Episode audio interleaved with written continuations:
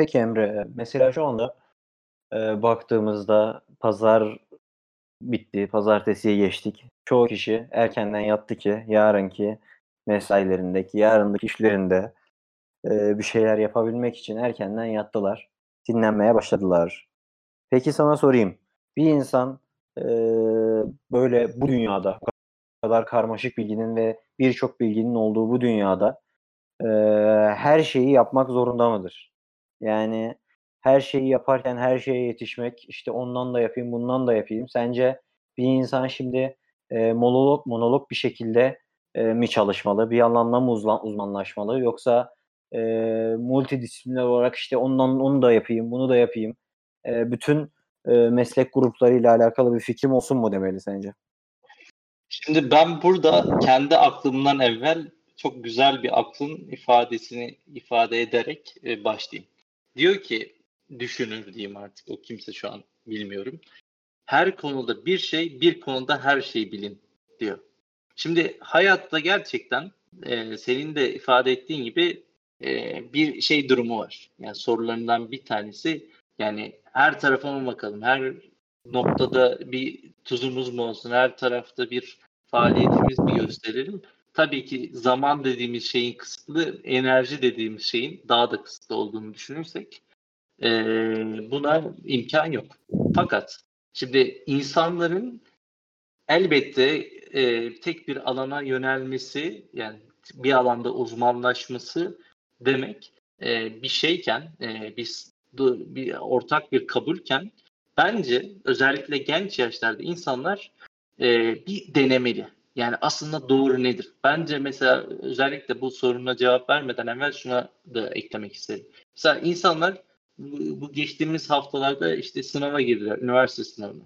Ve bunlar gerçekten dünyanın e, çok da içinde olmayan gençler ve hayatlarını belirleyecek olan işte seçimleri yapacaklar o sınavın sonucuna göre. Ama yaşları daha 20 bile değil çoğun.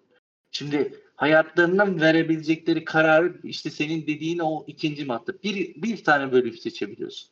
Ama üniversiteye giden insanların birçoğu üniversitede farklı dallara da geçebiliyor. Ki sen de iki çift ana dal yapan bir insan olarak yani e, farklı alanlara da bir gözümüz kalıyor. Acaba şunu mu yapsaydım, bunu mu yapsaydım?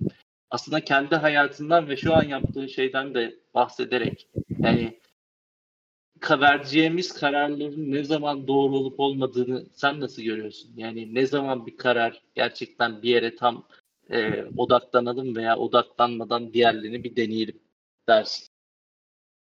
Ee, benim bu konudaki görüşüm aslında biraz şöyle. Ee, bir kişi her şeyi yapmak zorunda değildir de önemli olan bence parçaları birleştirmek. Yani aslında bu da senin söylediğin söze de yakın bir e, çıkarım ortaya çıkıyor. Yani e, evet bir şeyde uzmanlaşacağız ama her şeyde de bir şey bileceğiz. Yani o bildiğimiz bir şeyleri birleştirerek de e, zaten şu anda ortaya çıkarttığımız o endüstrinin ürünleri ortaya çıkıyor. Efendim söyleyeyim e, kullandığımız e, araçların e, bütün hepsinde artık e, multidisipliner bir e, çözüm ortaya çıkmış bulunuyor. Yani e, benim bu konuya bakış açım e, biraz daha insanların e, sosyal olarak e, ve e, teknik olarak e, böyle kulaklarının açık yani e, şey derler ya yani kulaklarını kes, kesilecekler o söylenen ve e, güncel olan şeyler. E, kesinlikle onu en azından e, nasıl e, yapıldığını değil de e, yapıldıktan sonra neye ihtiyaç duyduğuna dair bile olsa e, küçük bir fikir edinebilmek bence önemli. Ama tabii bütün alanlarda uzmanlaşmanın e, hele bu dönemde mümkün olduğunu asla söyleyemeyiz. E, ben her zaman o e, parçalar birleştiği zaman ortaya çıkan ürünün e, her bir parçanın e, kendisinde e, çok bir anlam bulduğunu söyleyemem. Yani o Henry Ford'un yine ikinci sanayi devrimindeki parçalı birleştirme e, mantığını, sanayideki o özelliği bulduğu zamanki döneme bakacak olursak e, normalde hayvanların o e, taşımasını kullanırken artık motorla beraber hem taşımacılıkta hem e, üretimde e, hem e, farklı alanlardaki gelişmelerde o küçük parçaların ne kadar e, önemli büyük e, ekipmanlara e, dönüşebileceğini gördük aslında. e, bu 21. yüzyılın e, başlarından itibaren çok daha kesinleşti. E, artık küçük küçük e, yapmış olduğumuz özellikteki e, araçların e, hep beraber daha anlamlı, daha büyük, e, asla bir kişinin yapamayacağı parçalar haline geldiğini gördük. Baktığımız zaman e, bu e, yazılımla beraber işte 21. yüzyılın belki de ikinci çeyreğindeki e, en büyük özelliklerden biri artık herkes yazılım bilecek değil mi? Öyle diyorlar ya. Evet. Yani herkes Kesinlikle. artık bir şeyleri e, bilgisayarda yapmayabilecek. Yani baktığımızda e, buna yaklaştığımızı gerçekten görebiliyoruz. İşte bankacılıkta, e, bütün e, business işlerinde herkesin masalarında kağıtlar, dosyalar varken artık e, ofislere, kulelere gittiğimiz zaman herkesin masalarında sadece bilgisayarlar var. Yani bilgisayarları evet. artık e, 7'sinden 70'ine herkes kullanmaya e, bir araç olarak e, işinin bir parçası haline getirmeye başladı. E, biz tabii bu işin biraz daha e, o bilgisayarı insanların daha rahat nasıl kullanabileceği, e, nasıl bunları daha faydalı hale getirebileceği tarafında olduğumuz için biraz daha detaylı incelemek durumunda kalıyoruz. Dediğim gibi işte eğer herkes bir gün yazılım veya o tarzda yazılımsal bilgisayar ürününde bir şey yapacaksa tek başına artık bir şeyler yapmak bilgisayarda da mümkün değildi. Önceden bilgisayarın ilk çıktığı dönemlerde bireyler programlar ortaya çıkartıp bu programları kullanılabilirken artık e, yeni çıkacak programların e, tek başa e, tek başına yapılamayacağını gördük ve parçaları ayırarak e, mükemmel programlar ortaya çıktı. E, sen mesela ne, nasıl görüyorsun bu devrimdeki e, hali, bu parçaların birleştirme durumunu? Yani tabii ki e, parçaları birle, birle, birleştirme, birleştirme bir an kafa gitti. Birleştirme durumu şöyle bir durum. Ee, insanlar aslında daha büyük yapılara ulaşmanın sırrının güçlerini birleştirmek olduğunu keşfettikleri noktada aslında medeniyet dediğimiz e, kavram ortaya çıkıyor. Çünkü e, sen sen bugün günceli bahsettin ama ben biraz daha geriden alırsam yani insanlar artık e, bir dereden karşıdan karşıya geçiyorlarsa ve o dere çok yoğunsa artık oradan tek başlarına yüzemeyeceklerinin farkındalar. O dereye ancak birisi sallıyorum karşıya geçip onlara bir ip atacak ve o ipi tutacak gibi bir durum söz konusu olarak ancak o mevzuyu başarabileceklerinin farkındalar. Yani güncel hayatta da e, insanlar işte o parçalanma ve parçala, parçaların birleşmesi noktasındaki e, şeye ve e, olaya biraz daha e, şöyle söyleyeyim sana inanmaya için sebep arıyorlar. Yani çünkü dünyadaki artık her şey çok komplikeleşti. Yani artık hiçbir alanda bir tane ismi saymıyoruz. Yani onun onun uzmanı, onun onun onun uzmanı. İşte bir psikolog psikoloji dalının bile yüzlerce alanı ve onların ayrıca uzmanlıkları var. Yani dediğin kavram aslında işte o bütünlüğe hizmet etme noktası ben aslında yönetimsel faaliyette aslında biraz daha orkestra gibi düşünüyorum. Yani bir orkestrada bir şef vardır, bir maestro vardır ve o maestro ne yapar? Oradaki yetenekli olan insanların hepsi ayrı ayrı ayrı şeyler, ayrı dallar, ayrı vizyonlar, ayrı hayat hikayeleri barındıran insanları bir araya getirir. Onların kendi ellerinden ne geliyorsa ve neyi yapıyorlarsa işte o amaç, o ürünlerden bir büyük besteye, büyük bir esere dönüştürür.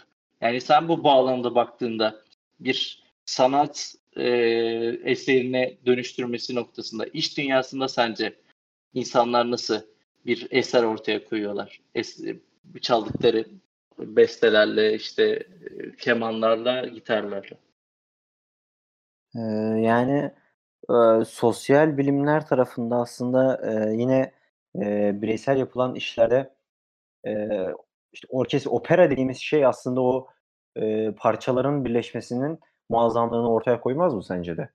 Yani e, normalde her biri e, birer sesken e, belki de tek e, bireyler halinde anlamsız ses parçaları iken birleştiği zaman o sanatın ve e, gerçek e, duygunun e, ortaya çıkışında bence çok büyük bir etkisi var operadaki o parçaların birleşmesinin. E, bunu işte müzikte de görüyoruz. İşte e, örnek veriyorum. Hiç örneği var mı bilmiyorum da e, şey olarak. E, mesela resimde e, bir düşünce olsa herkes e, bir parçasını yapsa resmin. E, herkesin e, yapmış olduğu o katmış olduğu o değeri fikri e, ortaya çıkaracak eserin bence muazzamlığı e, diğer eserler kadar değerli olacağını düşünüyorum ben. E, yani dediğimiz gibi büyük ve gerçekten çözüm üreteceksek e, ve bunun gerçekçiliğini söyleyeceksek e, o çoğunluğun ve e, tecrübe tecrübelerin birikiminin e, ortaya çıkarttığı ürünün her zaman o tecrübelerin e, toplamı değil çarpımı kadar büyük bir etkisi yaratacağını düşünüyorum ben. E, bu anlamda da bizim yaptığımız işlerde her zaman e, bireysel olarak yaptığımız bütün tecrübeler e, birbirinin toplamı iken e, farklı bir bakış açısıyla e, kendini o işin içerisine koyduğu zaman bile e, edindiği tecrübeler e, diğerinin edindiği tecrübelerle e, çarpılarak büyüyüp e, kocaman bir ürün haline gelebiliyor. Kesinlikle yani insanların algısındaki değişim dediğin gibi e, yani spesifik bir örnek vermek gerekirse bir tane roket gördüğü zaman artık devasa uzaya giden işte son SpaceX'in gönderdiği gibi işte onu o bunu nasıl yapacağım değil ben bunun hangi parçasındaki hangi sorunu çözeceğim kafasında olursa işte o zaman e, gün sonunda hepsini anlamasa da büyük bir şeyin farkına varma şey büyük bir şeyin içerisinde olma gücünü hissedebilir diyerek buradan atlamış olalım.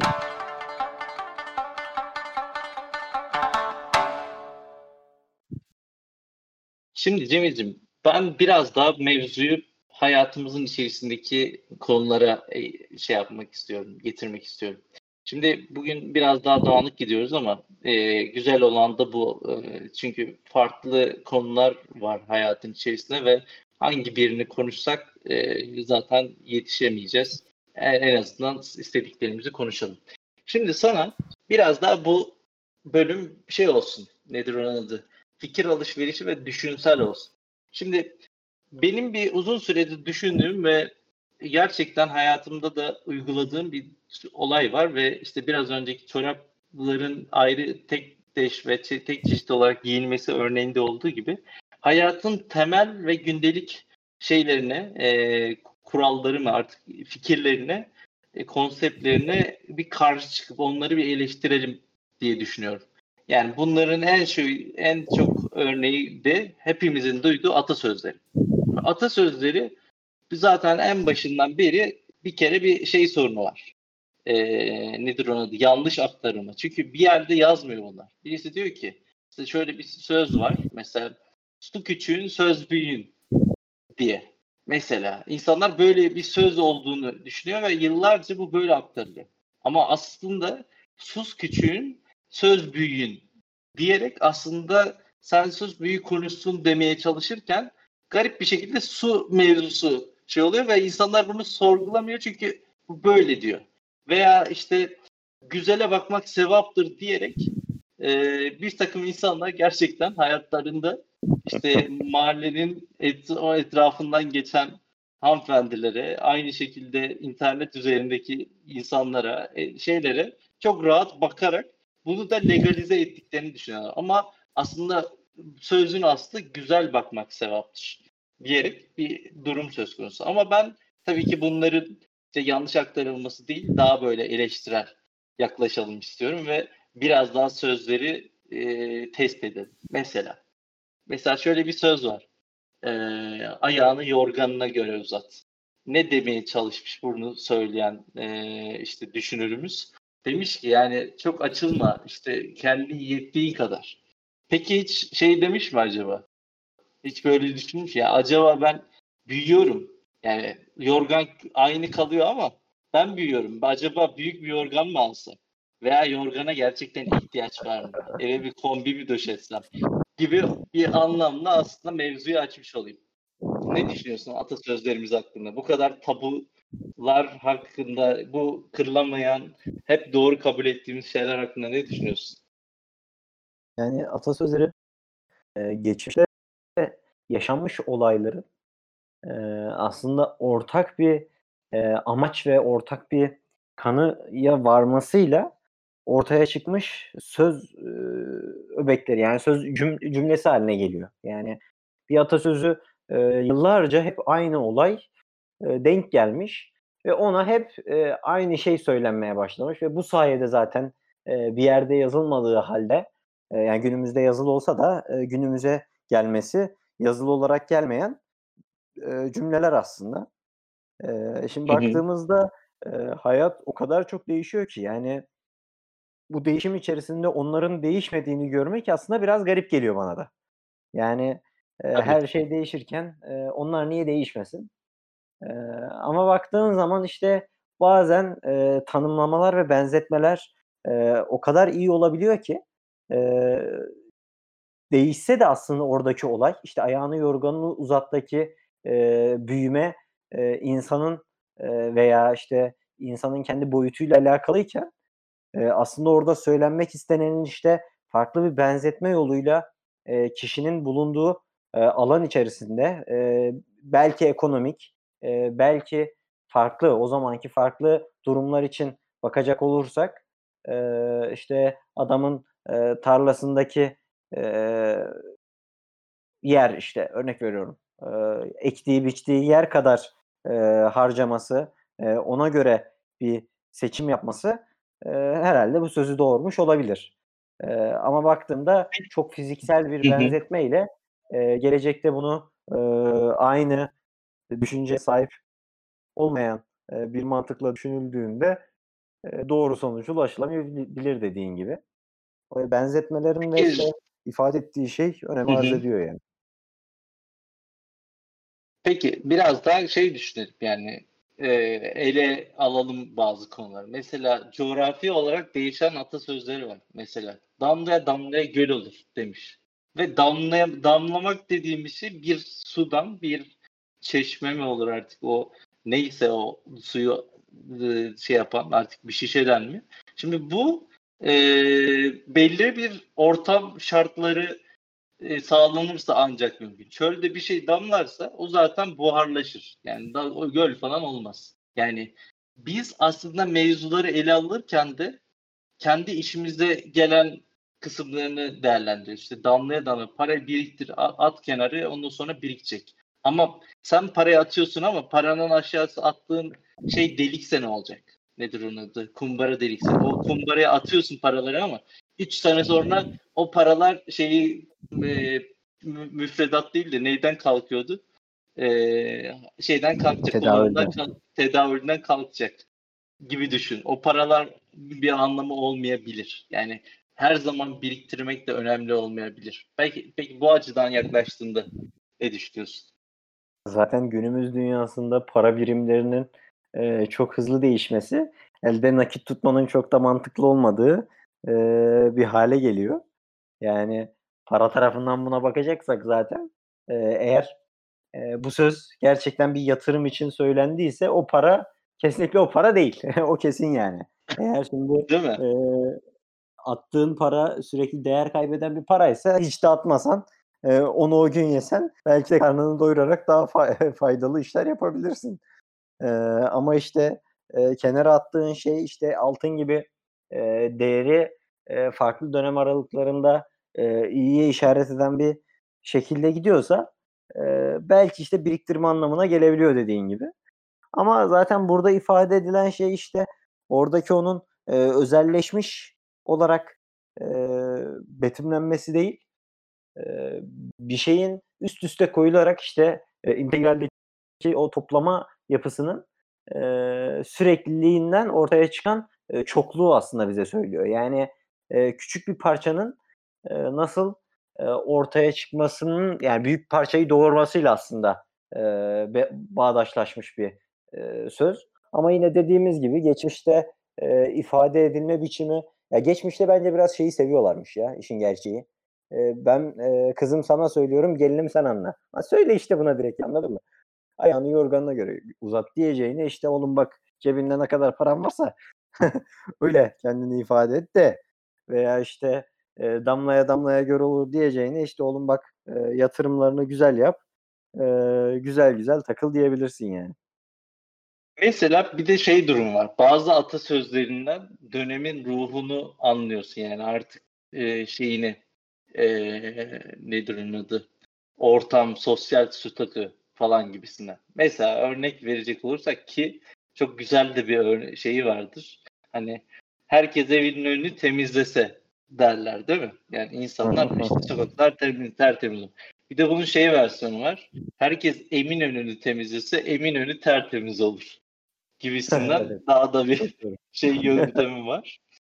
Ee, ama şimdi ben mevzuyu biraz daha açayım istersen. Şimdi herkes evinin önünü temizlese. Şimdi modern şartlara gelelim. Şimdi herkesin evinin önü diye bir şey gerçekten yok. Çünkü artık insanlar apartmanlarda yaşıyorlar ve sokaklar bu bunu söyleyen an- ancak bir belediye başkanı olabilir. Yani sokaklarda bir çöpçü çalıştırmak bütçesi olmayan veya şey olmayan bir insan söyleme ihtimali bile olabilir yani bu tip sözlerin hani sözlü kimin söylediğini bulmaya çalışsak. Yani o yüzden biraz daha mevzuyu şeyden ele alalım. Yani çağrıştırdıkları bağlamında. Yani hangi zamanda söylenmiş sence bu söz yani aşağı yukarı bir insanlığın e, ev özellikle bir inşaatla harç içli olan birisi olarak yani insanlar ne zaman evinin önünü süpürüyorlarmış da ne zaman artık süpürmüyoruz.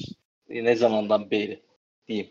Yani şimdi düşünüyorum mesela e, herkes kapısının evinin önünü süpürse işte o zaman demek ki e, sokaklar bir kere çok küçükmüş. Kaldırımlar yokmuş anladın mı? Çünkü kaldırım varsa adam der yani ben kaldırımı süpürürüm yola karışmam. Yani herkes kendi önünü Çok büyük sorunlar barındırdı yani. sokağı kim süpürecek anladın mı? yani öyle Tabii. bir problem var bence.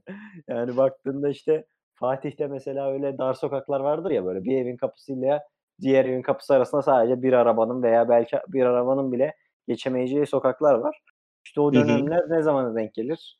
İşte belki Cumhuriyet'in ilk yılları bile e, onlar için çok erken erken bir zaman olabilir yani. Daha geç e, dönemler bile belki olabilir yani.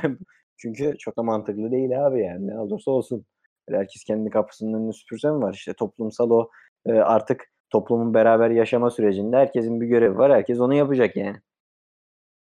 Yani kesinlikle bir de yani e, o sözlerin anlama anladığımız e, boyutlarının yanı sıra bir de şey yönü var ya yani bunun coğrafi sosyokültürel yolunu da e, şey dönemini de işaret eden sözler bu gibi.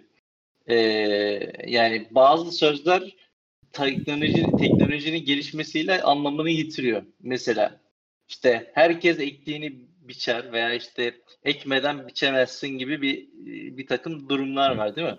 Şimdi modern topraksız tarım diye bir şey de var şu an dünya. Evet. Şimdi bazı sözler var. Hani verdikleri zaten anlama şey değil burada. Zaten mizah noktasında ele aldığımız şey abi bak adamlar saçmalamış değil. Onun oradan çıkartacak elbette bazı şeyler var ki zaten insanlık bir şeyi bir e, yıllar boyunca bir kültürü, bir sözü, bir deyimi taşıdıysa oradan bir şeye anlamıştır yani. Oradan önemli bir şey yakalamıştır da aktarmıştır. Burada biraz da işin geyiği tarafından daha böyle eleştirel yaklaşılmak istiyoruz ama işte, işte modern ta- tarımın gelişmesiyle artık ekmeden de biçebiliyorsun Cemil'ciğim.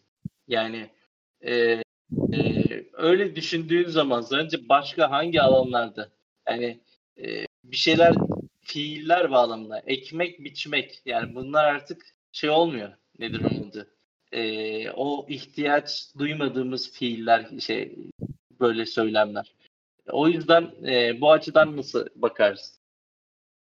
Yani şu an düşündüm de mesela hadi yine bizim dönemimizde biraz daha böyle. Şimdi ilerilere doğru gittikçe e, aslında insanların o e, düşünce ve e, görüş yapıları biraz daha işte değişiyor. Bildikleri alanlar, bildikleri çevreler çok daha farklı oluyor.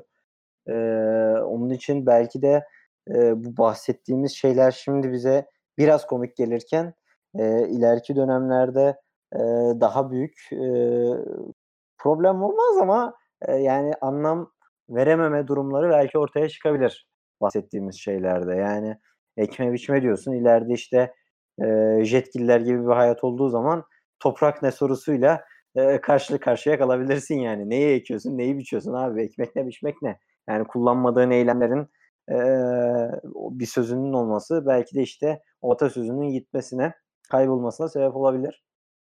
Bunları konuşurken benim mesela benim aklıma bir tane atasözü geldi. Ee, bir Tabii. elin nesi var, iki elin sesi var. Az önce konuştuğumuz konunun evet. tam olarak ifadesi aslında. Ee, Kesinlikle. Yani bunu mesela e, herhalde uzun yıllar hiç bitmeyecek şekilde kullanırız. Ne diyorsun mesela? Senin aklına geliyor evet, mu? Evet yani mesela o çürütülemeyecek bir şey. İnsan ve yani zih yani şurada çürütülemeyecek derken kendi fikrimi çürüttüm aklımda. Çünkü gelecek yüzyıllarda artık diyeyim. Yani çünkü o kadar şey veremem. Ama hani insan beyninin sibernetik olarak şeye aktarılması bir cihazda artık ölümsüzlüğün yani vücuda ihtiyaç duyma. Çünkü vücudun ihtiyaçları var ya nefes almak işte karaciğer akciğer bunlar problemli şey. Yani insan niye ölüyor? Çünkü eskiyoruz yani bu basit yani. Bu sistem o kadar da mükemmel değil yani bir yerden sonra bozuluyor. Şimdi bizim asıl önemli olan şey elimizin, kolumuzun, bacağımızın, gözümüzün olması mı? Yoksa ee, o zihin dediğimiz asıl değer yani bunları anlamlandırmamızı sağlayan şey mi?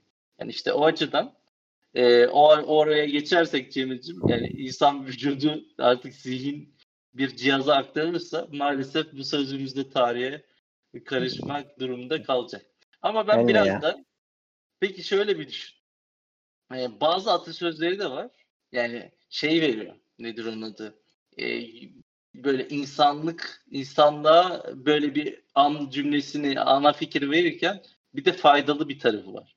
Mesela işte balığın gö- iyisi gözünden belli olur, insanın iyisi sözünden belli olur diyor.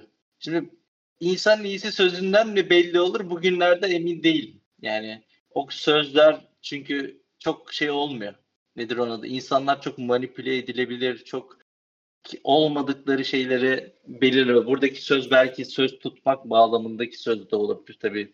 Onu da düşünmek lazım ama işin bu tarafını bırakırsak iyi bir balık nasıl seçilir tiyosunu da almış bulunuyoruz bu abimizden veya ablamızdan diyelim. Yani ne düşünüyorsun? Bazı atasözleri de şeyi veriyor. Nedir onun adı? Bir e, metodoloji sunuyor. Tamam o zaman bundan sonra şey yapacağız. Ee, bunu test etmek için bir tane kötü gözlü balık alacağız. Bir tane iyi gözlü balık alacağız. Anlayacağız. Balığın iyisi gözünden mi? Mesela gerçekten bak derken ben de bir eleştirel düşünmediğimi fark ettim. Gerçekten yani onu da test etmek lazım. En tabii, yakın tabii. zamanda balık alacak arkadaşlara buradan duyurun. Peki son bir atasözüyle bu bölümü kapatalım. Benim çok sevdiğim bir sözdür ve zaman zaman da kesinlikle karşı olduğum ama hayatın cilvesi o ki e, gerçekten e, kendi hayatımda da ve etrafımda çokça gördüğüm bir şey. Der, demişler ki bir zamanlar kelim merhemi olsa başına sürerdi. Veya işte terzi kendi dikini sö- söküğünü dikemez şeklinde. Niye abi biz kendi işlerimizi yapamıyoruz sence? Artık otomatik başkasına hizmet etmekten kendimize mi bakamıyoruz? Sence bunu nasıl ele alabiliriz? Bence bunu nasıl düşünmüşler biliyor musun? İnsanlar bencil. Yani yapabilse kendininkini yapar. Seninkiyle niye uğraşsın? yani e, yani terzi kendi söküğünü dikemez mi? Yoksa sökükle gezer ki insanlara işte göstersin. E, ben terzi olduğum için yapamıyorum. Yoksa biliyorsunuz yani sizinkinleri çok iyi yapabiliyorum mu? Yani bir gerilla pazarlama taktiğiyle bu söz e, günümüze gelmiş olabilir bence. yani bilemiyorum artık. Bunun iyi bir irdelenip e, ortaya çıkması gerekir. Ama bence e, bizim yaptığımız işlerde e, hep birilerinin e, ihtiyaçlarını çözme ihtiyaç gerek duydukları şeylere çözüm üretme mantığıyla iş yaptığımız için kendimiz için aynı çabayı göstermiyor olabiliriz bence. Gerçekten düşünürken. Çünkü mesela kendi problemimi düşünüyorum. Bir yazılımla çözer miyim? yani la boş ver bunu da mı yazılımla çözeceğiz diyebilirim belki. Ama başkasının bir problemi ise hele de ticari bir işse e, bir şekilde e, kendi işine yaptığın e, değerden daha fazlasını o işe katmaya çalışıyorsun. O senin mesleğin olduğu için. İşte belki meslek ahlakı, belki e, yapmış olduğun işe e, vermiş olduğun değerle alakalı bir şey. Ama e, dediğimiz gibi yani e, bu tamamen e, kişinin e, kendisi için e, vermiş olduğu önemli alakalı. Yani kişinin o problemi kendisi için ne kadar önemli aslında biraz ona bakmak gerekir bence. Son artık bir şeye girelim ve burada da podcast'i sonlandıralım. Şimdi belki biraz e, uzunlamasını alacağım ama son senin düşüncelerini aldıktan sonra bu tarihsel süreci bitireyim. Ben de geçenlerde öğrendiğim bir bilgi ve aslında halkla ilişkiler noktasında eğitim almış biri olarak da bu konunun böyle olduğunu hiç dinlemediğim için yani eğitim sistemine bir kez daha bana hiçbir şey öğretmedikleri için teşekkürlerimi ileteyim. Yani öyle bir durum var ve aslında hikayeyi de geçenlerde bir podcast yayında dinlediğim için bunu da bir podcast aracılığıyla sizlere iletmiş olayım. Şimdi e, sana bir soru soracağım ve cevabına eminim ne olacağını. Günün en en önemli öğünü hangisidir Cemil'ciğim? Kahvaltı. Kahvaltı değil mi? Şimdi buradaki bizi dinleyen arkadaşların ve bunu daha sonra dinleyecek herkesin de aynı fikirde olacağını neredeyse eminim. Fakat günün en önemli e, öğünü falan maalesef yok arkadaşlar. Çünkü günün en önemli öğünü dediğimiz şey bir zamanlar e, hikayesinden de kısaca bahsedersek Edward Bernays diye bir adam var. Şimdi bu adam e, Alman, İsviçre, o ara o Avusturya falan da olabilir. Oralarda bir Avrupa ülkesine doğmuş birisi. Ve bu adamın e, şeyi amcası çok tanıdığımız bir isim. Sigmund Freud. E, psikanalizin e, kurucusu. Şimdi bu am, bu abimiz amcasından da şey aldığı fikirlerle şeylerle beraber bir teori geliştiriyor. Propaganda diyor adını. Yani bildiğimiz bugünkü propaganda teorisinin yani olayının başlangıcı. Ve ama bu fikirleri e, maalesef e, ilk tabii ki bu 20'lerde oluyor ve daha sonrasında işte İkinci Dünya Savaşı'nda propaganda özellikle Almanya'da e, Hitler ve işte Goebbels gibi insanlarca çok farklı şekilde insanları manipüle etmek için kullanılan bir hikaye retorik aracı olarak şey yapıyor. Ama bu abimiz ne yapıyor? İşte bu propaganda artık bu şeylerden çok kötü bir yere gidiyor. Yani İkinci Dünya Savaşı'nda bayağı Avrupa'da kötü bir yerde ben Amerika'ya gideyim diyor. Ve Amerika'ya kalkıyor gidiyor. Ve bakıyor propaganda işte ismi de şey oldu. Ve diyor ki halkla ilişkiler. Şimdi halkla ilişkiler diyerek e, propaganda adını insanlara bir e, insanla bir ürün, bir insanla bir hizmetin ilişkisini tanımlayan bir yeni bir meslek dalı olduğunu söylüyor ve bir takım e, müşterileri geliyor ve gelen herkes adamın hizmetinden ve firmasından çok ciddi şekilde şey yapıyor. Çünkü bir anda satışlar patlıyor, insanların algısı değişiyor, bu böyledir diyen insanlar çıkıyor. Çünkü bundan önceki çağlar dönemlerde insanlar her zaman demişti ya bakın şöyle bir ürünümüz var bunu yiyin veya böyle bir ürünümüz var bunu kullanın demişler. Ama kimseye şey dememişler. Arkadaşlar bu böyleydi bunu biliyor musunuz? deyip araştırmalarla işte sanki yeni bir şey bulunmuş da biz bunun farkında değilmişiz mevzusunu e, başlatan bir adam bu. Ve diyor ki e, bir müşterisi var.